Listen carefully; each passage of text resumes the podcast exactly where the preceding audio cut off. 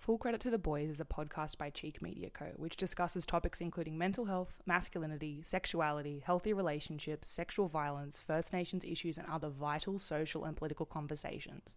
Some content may be triggering for some listeners. Dr. Zac Seidler is a clinical psychologist, researcher, and leading men's mental health expert.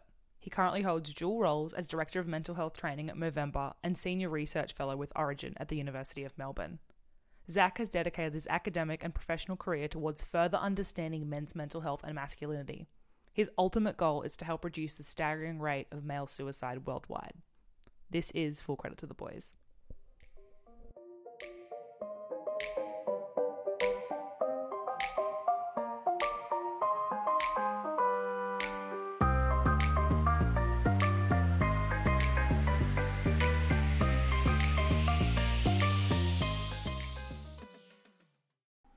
Before we start this podcast, I'd like to acknowledge the traditional owners of the land on which we are recording today, the Gadigal people of the Eora Nation.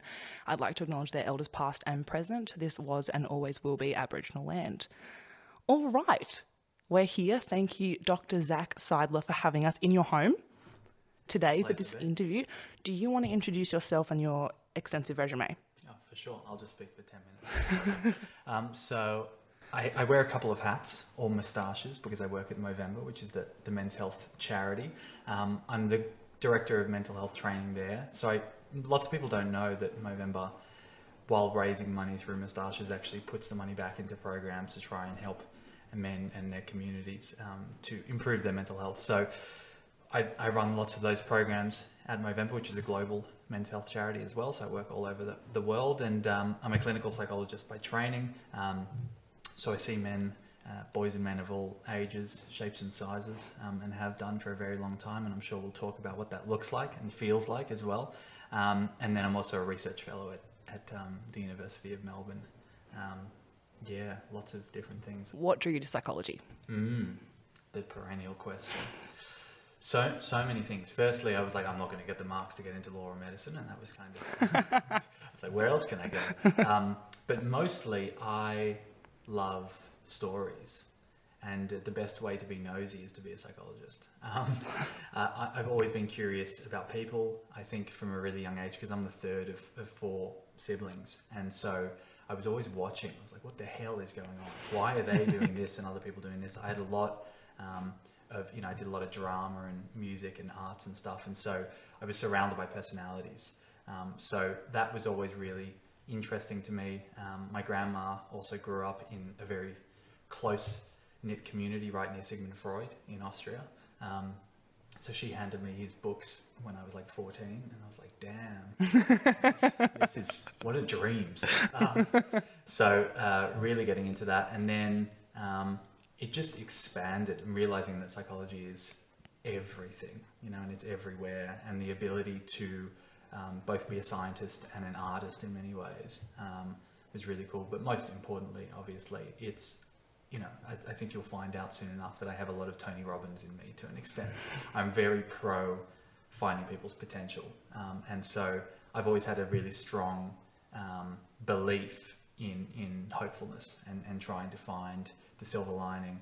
Um, and pushing through hard situations um, that I've been through, that my friends have been through, and and helping people navigate those. So I think anyone who's a clinical psychologist will tell you that they were always the person that people would come and share and unload with. Um, to the point where now, if I sit on a train or a plane and someone asks me what I do, I say accountant.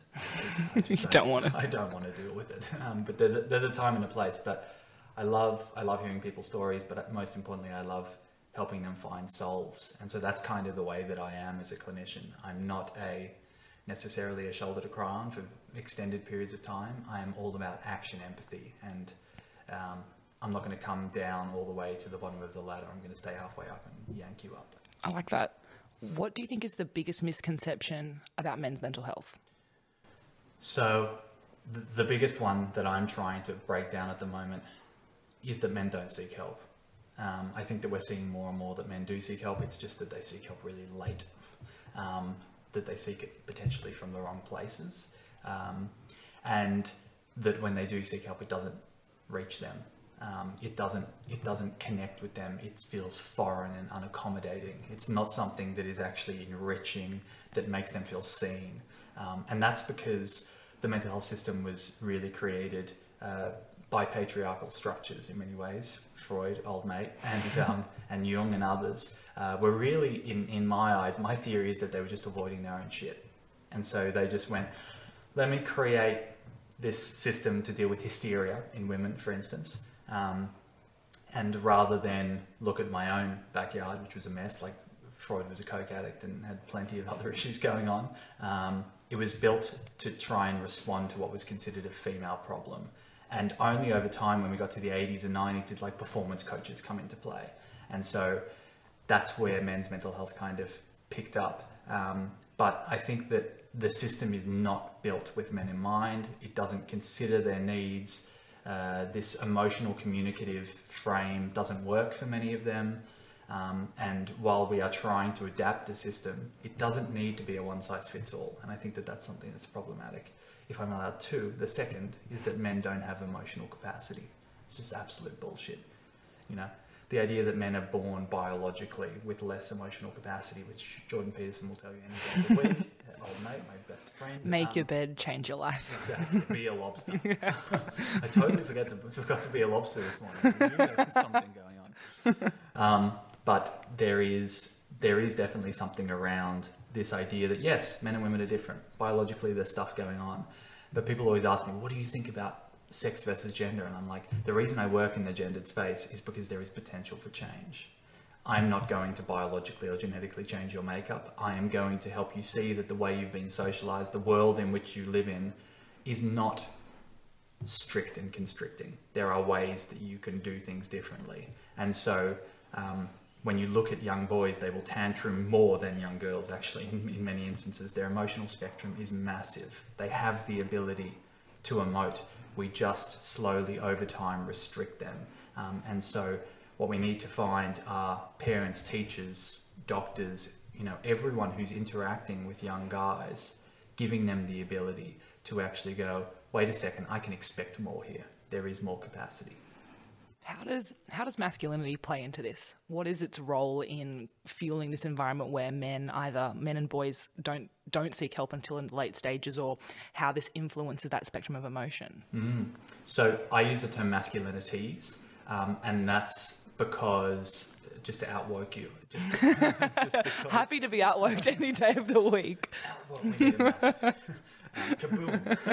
Um, because because masculinities implies that we will perpetuate the stereotype if we use the term masculinity because it implies there's one, go for it. Strive for this unassailable standard, which is impossible to reach, and we're all, you know, dying inside trying to be Superman. When in fact there are masculinities that look different in different contexts, they're constantly changing. They are contradictory, you know, to a T. You will go and have a beer with your mates at the pub and laugh about something and then come home and cry to a Disney movie 10 minutes later myself. so um, there has to be this understanding that there is diversity here. And so when we're talking about masculinity being restrictive for men, we talk about traditional masculine norms, which is stoicism, self reliance, um, risk taking, the really traditional ideals um, that, that some of our, um, you know, the people in the me- media who are considered role models live up to. Um, those ideas, when applied rigidly, and this is where the term, term toxic masculinity can become problematic, and lots of men shy away from that term because it puts a whole lens on a whole population um, that generalizes behavior across contexts, which just can't be the case. So instead, we say that's a toxic masculine behavior. Yeah. So it's like that certain thing that is happening right now is not useful for you or anybody else. Change it, rather than you're fucked. Yeah. That's that's blaming and shaming, and that's how we end up in the situation where we are at the moment, where all of this content that we're creating is consumed by a very small minority of men and lots and lots of women. And we need to be speaking to the guys, and the best way to do that is to not can uh, you know not condone their behavior, but find ways to connect with them in ways that that that make sense to them. So, long answer to your question: Is masculinity um, at the core of some of this stuff? the evidence is kind of mixed, but um, it's pretty clear that the way that men and boys are socialized into this stoic, self reliant ideal is really dangerous for them. And it means that when shit hits the fan, they do not put up their hand. And most importantly, what it does is it, it in, increases shame. So it builds shame into their ways of working so that when they are in a difficult spot, they believe that reaching out to someone else, they will be stripped of man cards one way or another. And, and that's pretty, pretty common now. So what we do is, you know, in Movember, we try to just leverage masculinity to our advantage. And that's why when people go, let's blow up the whole thing, I'm like, I agree in a couple of generations' time, but it's here. It exists. We can't really deny it. So instead, let's use it. And so we say, what's the most brave and courageous thing you can do? Seek help. You know, let's let's be better men. You know, and, and that's how you galvanize men towards violence prevention, for instance. Um, altruism is like the, a really core masculine trait that no one is talking about. Why are there not role models across, you know, all of the papers who are doing good shit? There's a reason that everyone's going on Instagram looking for dads hugging their kids and doing cute stuff because we want that, but we just keep getting fucking Harvey Weinstein and Donald Fucking Trump. Andrew Tate. Andrew Tate. We'll Um, get to that. when I was listening to your podcast um, episode with Hunter Johnson on real stuff, and one of the things that I was like, just like it was so nice to hear men talking about um, was values alignment in friendship circles, and you're talking specifically about bucks parties and group chats, and I think one of the things that I think is probably the hardest thing for young men is calling it out within their own friendship circles. How do you navigate that? What advice do you give to anyone you're speaking to? uh, does this come up in therapy with young men? Is there issues with their pressure with their friends? I assume it's a big one, but yeah, yeah, definitely. The issue is is that um, peer pressure is the core of men's behaviours. So when we do this thing uh, where we're where we're doing research with young men and we go, what do you think about the idea that a gay man is not a real man? For instance, if we're using a traditional um, stereotype, the vast majority of men will be like, no, that's not true. But then you say, what do you think society thinks? And you get this gap. And we call it the perception gap of masculinity, where you go, men should be the breadwinner. The vast majority of guys are saying, no, that's not the case. But then you say, what does society think? And you get a 15, 20% gap between their own views and society's views. So what's happening is that all of these guys are carrying these values that are hopefully pretty progressive and, and equitable. And then they're going into the locker room, they're going into school, and none of them are talking about it. And someone says something, and everyone's too shy to say anything, and then they're like, oh, let's just go with this misogynistic joke instead, because that sounds easier. So, progress requires bravery. Um, and I have been, and I said this with Hunter, and both of us have experienced this and described it to each other. I've been ostracized from plenty of group, and that is a privilege that I have um, because my, my convictions, you know, I, I know I've studied this stuff, I know how to stand up for these ideals. It's an education piece, I think, in many ways as well. And so I understand why plenty of young guys don't do that because loneliness is the an equal epidemic that is going on right now for young guys. So to end up with no friends is the worst possible outcome for them. And all we do at Movember is promote social connection. So we're not going to go, yeah, just blow up your friendship groups. But are there ways of finding allies? And I think that that's the thing. It's like if you can, it's it's very difficult to do it in WhatsApp groups with like 20 guys. Um, you know, the Bucks party situation I've made clear now in media all over the place, so my mates won't even try it with me, which is useful. So everyone get on a podcast and complain. but I go on, I go on um, when I'm talking to, to young guys about how to push the envelope here. It's like do one-on-ones. Don't go and throw something into a group of 20 guys when they're sharing disgusting porn that has you know no place at 11 a.m. on a Thursday. I just don't get that um, because I just I used to just get cut out of the group. They just I'd be like, oh, that's wow. How did happen? I, Gone, I swear kicked. I've known you for 25 years. um, so and I was like, yeah, I don't. That's just not where I need to be. But it's it's really really risky and very difficult. So I think finding the one person, and even if you're not going to change the behaviour of that group, at least you've got a, a voice, someone to share in those ideas of like, and it's really cool because I think it's risky, and that's the way that I really enjoy it. I'm like, I'm gonna, I'm gonna be the risky one. I'm gonna push the envelope here, and rather than back in the day, I think you know that type of sexism was risky. It's like now actually being a feminist is pretty risky as a, as a man. So maybe like let's use that as fuel. It's pretty exciting. It's like push them, see what they see what they give you, and stand up for yourself. You know, that's where healthy competition comes in. Who can be the best fucking feminist? That's what I'm about. That's nice. And also, no men seem to be competing for this title. I don't know why I mean, not. anyone challenge me. It's it is kind of like the guys in drama at school that were like, why wouldn't you want to be here? All the women here. You said that before. It's like I don't get it, and I, I'll go anywhere and tell any young guy, and I'm very lucky that I get to work clinically with lots of young dudes. I'm like, they're like, oh, this is how I feel. I'm like, tell everyone. Like, you will, especially if they're heterosexual and they're, they're looking to date. I was like, have you been on Hinge? Have you seen that everyone is saying, I'm looking for a man going to therapy? Tell them you go to therapy. You know? You can tell them who I am. I don't care. Go for it. When um as a clinician, do you have concerns not concerns, but what do you think about the fact that you're probably one of the youngest, most normal guys that is a psychologist for men? Me. How does how does it work? Like, I mean, you probably wish there were a hundred of you mm-hmm. to be meeting with men. I think that my my view, at least, is that you know I worry when men that are my friends go to therapy that they might meet a dinosaur and never go back. Mm. How does that work in terms of you know the current landscape of psychology and how men are interacting with that sort of system and with clinicians? For sure. Great question. So there, there are two things there, which is that firstly, they are meeting many dinosaurs and they are having a shit time and they're making it very clear. And uh, something that we've tried to do as, as researchers, me and my lab, have been like, let's go out and ask them. Because we've had 20 years or 30 years of men's mental health research and it's all been assumption based. No one's actually done this qualitative work where they go, hey guys, what happened in therapy? So we put out an ad in 2020, the start of 2020. Lots of people say men won't come and do research. We put out an ad on Facebook saying, hey, have you had a shit time in therapy? Come and tell us. We didn't pay them anything. 2,000 guys within a week. And we got the Holy longest- shit! the longest answers. Um, and, and everyone's like, how do you engage men? I'm like, just ask them. That's actually something." heartbreaking, though. Yeah, I know. Oh fuck! But it's also like, get them to complain and you'd be very surprised when how willing they are to come in. But we got, we got incredible responses that really uh, led us to understand what was going on. And they weren't saying, because lots of people go, oh, you need to see a male clinician in order to deal with this stuff.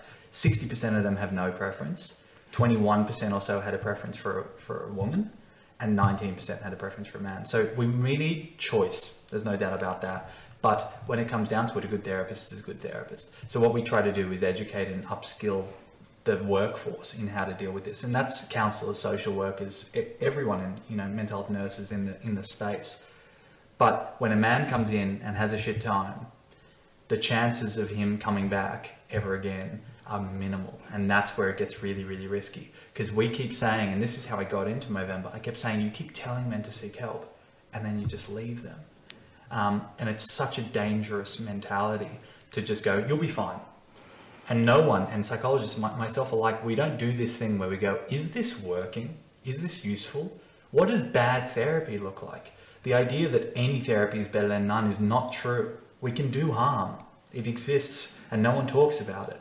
Um, so, yes, there are dinosaurs if things don't go. And this isn't to add pressure to the individual psychologist, it's to add pressure to the system, which requires updating.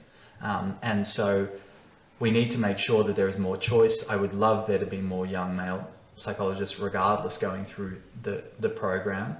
Um, it just doesn't happen because, for some reason, again, men don't gravitate gravitate towards the caring professions. Um, that's pretty dumb, I think, because they're like, oh, it's not. It's the most financially stable place to be. Like be, being a clinician in this day and age, the mental health workforce is booming. We need more guys. So if you're listening and you're looking for a job or a profession, yes, it took me 10 years of university, whatever. But after that, But you're not a lawyer, a doctor, thank God. exactly. Things, th- things come come good eventually, and there are a lot of people who, who need your help, and there is stability in this in this workforce as well. Do men find um, the most of their emotional intimacy and interactions with their significant partner or, intimate partner?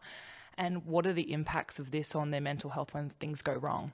You've done your research, so um, and this is this is not only this comes out in all the quant any everywhere, let alone in everyone's you know anecdotal evidence. Uh, especially those in, in straight relationships, you are going to hear from women across the board that they are just doing emotional labour. Um, and that's where the mental load terminology, I think, kind of uh, has, has expanded as well. So, the one thing that I think is really important is if you are a partner or a mother um, of a of a man, the best thing to do is to get them to expand their social horizons. Um, because as men age, they lose friends. Um, to the point where when you get to, to fatherhood, they just it just drops off. We had like over forty percent of guys saying to us that they had one or no person to talk to during COVID. Oh, it's fucking devastating. It is. It is. And you start to go, all right, what, what is this disenfranchisement? What is this feeling of loneliness? Where does the anger come from? Oh, I wonder. Maybe, you know, they are just sitting there in their own subjective frame, festering on these ideas. And so what happens is that if they're in a romantic relationship, which is why men push themselves into romantic relationships as a conquest in many ways, um, they put all of that emotional work uh, on their partner. And if it doesn't work out, relationship breakdowns are the strongest risk factor. That's six months after for male suicide. Whereas for women, relationship breakdown and, and you know being single and not married is actually not a risk factor for, for mental health issues. So the distress, you know, it's actually those women who are not in unhealthy relationships fare better, obviously. Whereas marriage is not the best thing for many women. Um, so we need to find ways for men to actually be sharing the load amongst colleagues, amongst friends, amongst other family members. Um, and that is, it's being perpetuated in many ways by women as well, because, you know, being needed is a, is a lovely thing. But being very aware of that and going, oh, this is going to end badly if he doesn't have any other scaffolding around here. Um, so promoting that. It's also very difficult because the amount of women that I have calling me who are like, how can I, where, where should he go? What should I do? I'm like, there are meetups here, there's this here. And it's like, how do you teach people to make friends as adults? That's a whole nother ballgame. It's concerning how difficult it can be for mm. people to expand their social circle. Um, this is a bit of a controversial one, probably, but when we think about the, if we think about women who may have mistrust for men, because of unhealthy relationships or the mental load that they've been carrying and they struggle to engage or, you know, the I hate men vibe, mm. right? How do we have this conversation when some people are so polarized by this idea of bringing compassion to the table or empathy when it comes to things like masculinities and the toxicity of of unhealthy relationships and men's mental health struggles like how do we have that conversation and and bring feminism to the table to open up that conversation and bring men in when a lot of women understandably wouldn't want to? Mm, very very fair. I think that first it takes understanding where that anger comes from and, and that it's okay and that it exists for a reason. But um, it's it's kind of this broad brushstroke idea the best way to break it down is to find I like to think that anyone who is listening will have a man in their life that they respect. I really hope that that is the case, um, and that they love and that um, understands them.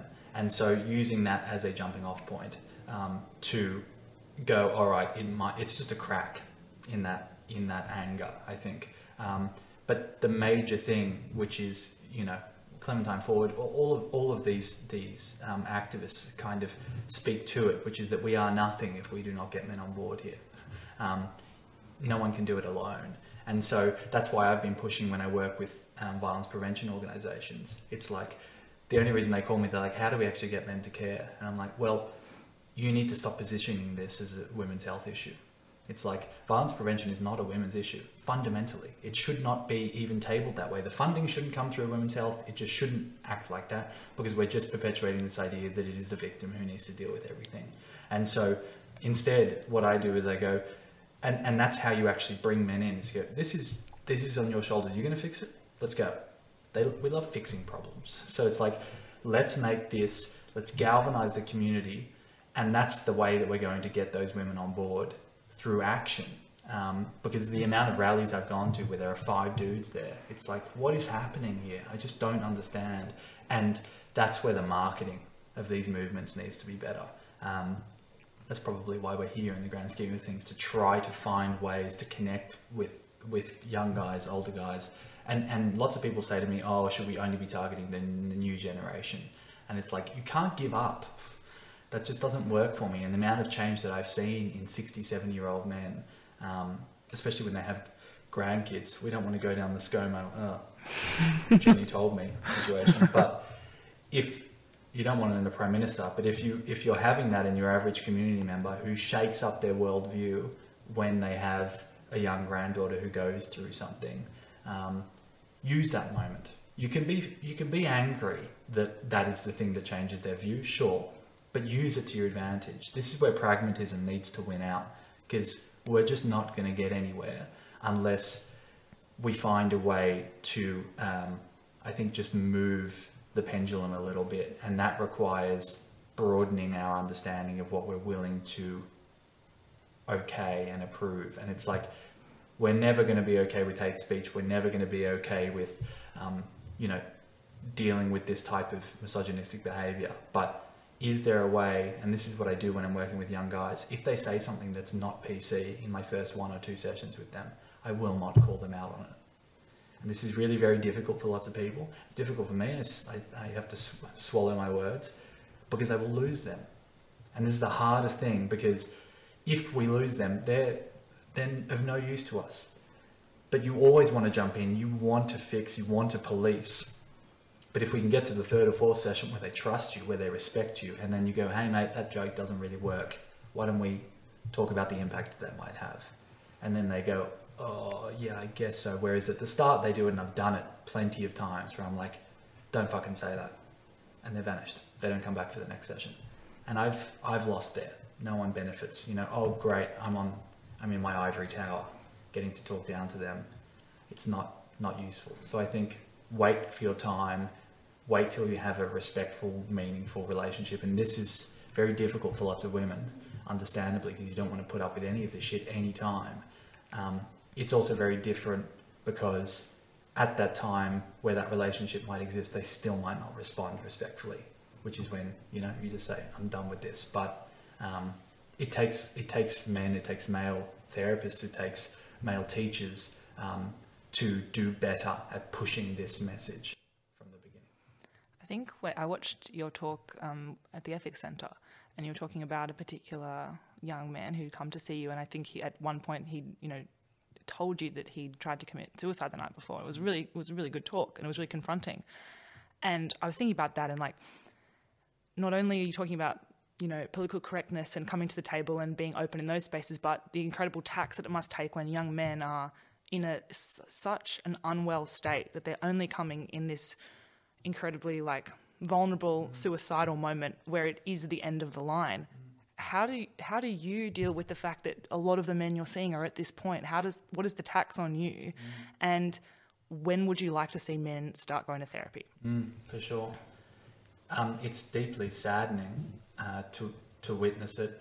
Um, there's so much pain, you know, that you see, and the thing that we know is that the vast majority of guys will hold, will bottle up, you know, whether it's child sexual abuse, which happens it's rife in our community amongst amongst young guys will hold on to this stuff for 10 20 years. I've seen so many clients who are coming who are telling me things that they've never told anyone in decades. And it's just like this opening of the floodgates. And um, so i think that you know I, I really i'm very lucky that i've seen enough of it now that i don't get shit scared when it happens but i know and i spoke with a group of psychologists yesterday for, for supervision that they are they're worried because it's so complex and it's not it's not just the one thing that you come in with. It's this and my family and this and this and this. Um, so um, it is a lot, but the way that I always you know turn on its head is like it's such a privilege to get to hear this stuff. Um, to have the honor of being able to sit there and actually try to support them through this process um, it's better that I get that opportunity than that no one does. So I try and use that to my advantage because people always go, "That's so depressing," and I go, "Well, not not really. It's like it's not my life, you know. I get an hour to try and support them through it. That's a pretty big privilege. Um, what time do we want them to come? Um, I have often have clients um, who tell me. I had one yesterday who goes, "I don't need to see you this week. Everything's sweet," and I go, "Fuck no." this is the only time I want to see you. I don't want to hear that you're suicidal. That's not that's not what therapy is for. I would prefer to just have a nice chat Exactly. sometimes too. It's not even. It's like I can, I can I can do so much more when you're well than I can when you can't get out of bed. Like that's when therapy works. Yeah. When you have the reso- reserves, and so what I tell all of our our operations team at Movember, who are manning the phones throughout the whole month, um, and they get burnt out, obviously. Um, I tell them in advance of, of November, I'm like, tell the person next to you what works when you feel shit. And don't tell them when you're in the dumps. You need to tell them in advance. It's like setting up for catastrophe in many ways. And it's like, it's the same thing with like death anxiety. No one wants to talk about death, but it's like, if we don't have a will, and if we don't have a, an understanding of how this stuff goes, then that's how everything, you know, overwhelms us in, in many ways. So, recovery begins when you're well. And so, really starting the process and taking away that expectation or that stereotype that therapy is only there for people who are sick or crazy. It's just not the case. Um, I see plenty of people who are just going through life transitions who just want to understand themselves better. And what I always say to young guys, like, you go to gym, you want a personal trainer, you want to get stronger. This is all that this is. Let's find a way to utilize this to your advantage. You want to be better, you want to be stronger, you want to have an understanding of who you are, you want to get a better job, you want to learn how to date and not be a prick. Let's go. That was going to be my next question because I was, you know, I've literally gone back in the last six months to therapy and even talking to some of my friends about it. As much as everyone's like, it's normalized now, especially among women, mm. You do feel that it's not quite normalized. It's kind of one of those things that everyone loves to see a joke in a tweet about how normal it is, but making the booking is really hard.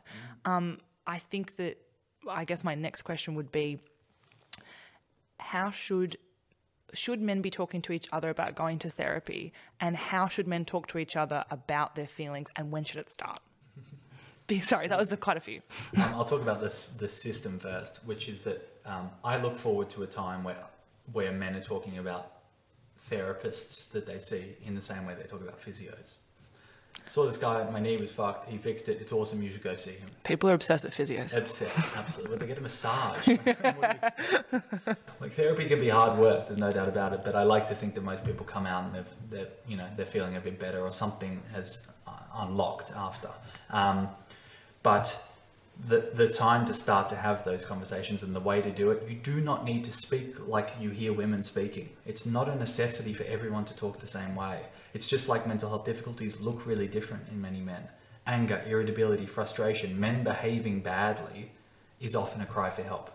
So how can we deal with this stuff much earlier? In the same way, we need to make sure that the way that they're communicating, and I've so, spoken to lots of women on, on podcasts about when they're working, when they're you know talking to their partners. It's like, why won't you be more vulnerable with me? And he's like, it, it just was. And it's like, what's the threshold here? What do you think is this idea of vulnerability? And it's like, just because you cried for half an hour, he gave you two minutes of blunt, straight, frank truth, and you just glossed over it.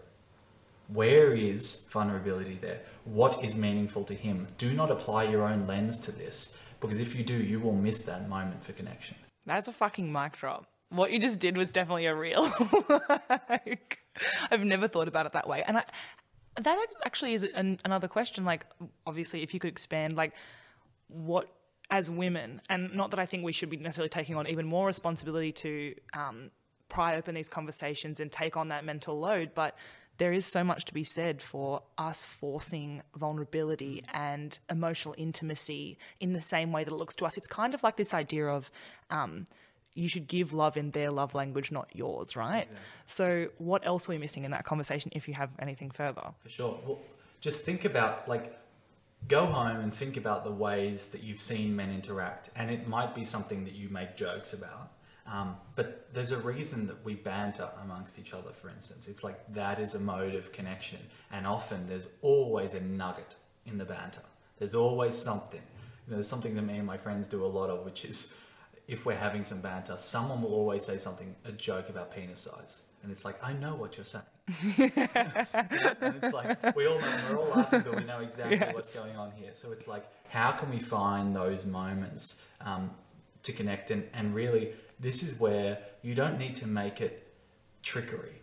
Ask him. It's like when when was the last time you thought you were you were really open and honest with me about something that was going on, and be like, oh shit, that I didn't clock that at all. And so, providing the spaces and the places that make sense to him, and do not force it. That's something that we do too much of. It's like, no, no, no, we're having the conversation now, and he goes, well, I'm not here. I'm not here for it. This is not the time that I. And we cannot put our own lens on this and go, it has to work like this because you'll just miss the opportunity. And so, you know, so many mums say that it's always when they're driving their kids to sport and they're looking in the rearview mirror, they ask something, there's no eye contact, and then it just comes out.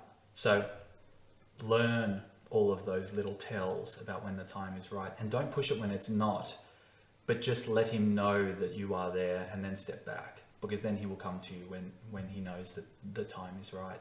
Um, but yeah, don't believe that it needs to look a certain way. And each guy is going to have it in, in very different ways as well. Final question. We believe we can save older guys too. Thumbs up. When it comes to young boys, what does proactive um, men's mental health education, mm. consent education look like? Mm. Flexibility flexibility is everything for me. Um, we talk about positive or healthy masculinity. I, I am just pro flexible masculinity. It is that you know what situation you're in and what is required of you in that instance to be respectful, dignified, caring, equitable, whatever it may be. You can have stoicism, you can have self reliance. They're fucking useful in the right settings. You cannot apply them in every setting. That is where you get the rape culture that we have at the moment. That is where you get shame induced mental health issues. So, the way forward for educating our young guys is to tell them that they can be many different men. And something that we are missing completely is this understanding of what men can be. There's a reason that men are slipping through the cracks in education, in employment, in health outcomes. They are not doing well across the board because everyone is telling them what not to do. So let's start creating a model, a framework that is not 12 rules for life, that is not Joe Rogan, that is not Andrew Tate, but rather is equally as accessible and equally as exciting for young guys, but just goes, here's what we're seeking. It's open ended, it's a bit more grey than what you were expecting, but it looks good and you're going to actually have a much better existence. It's going to be a lot easier for you moving forward. Well, Dr. Seidler, thank you very much for coming on the podcast. Thanks for having me. Full Credit to the Boys is a limited series podcast by Cheek Media Co. Follow us on Instagram at cheekmedia.co or visit our website cheekmedia.com.au.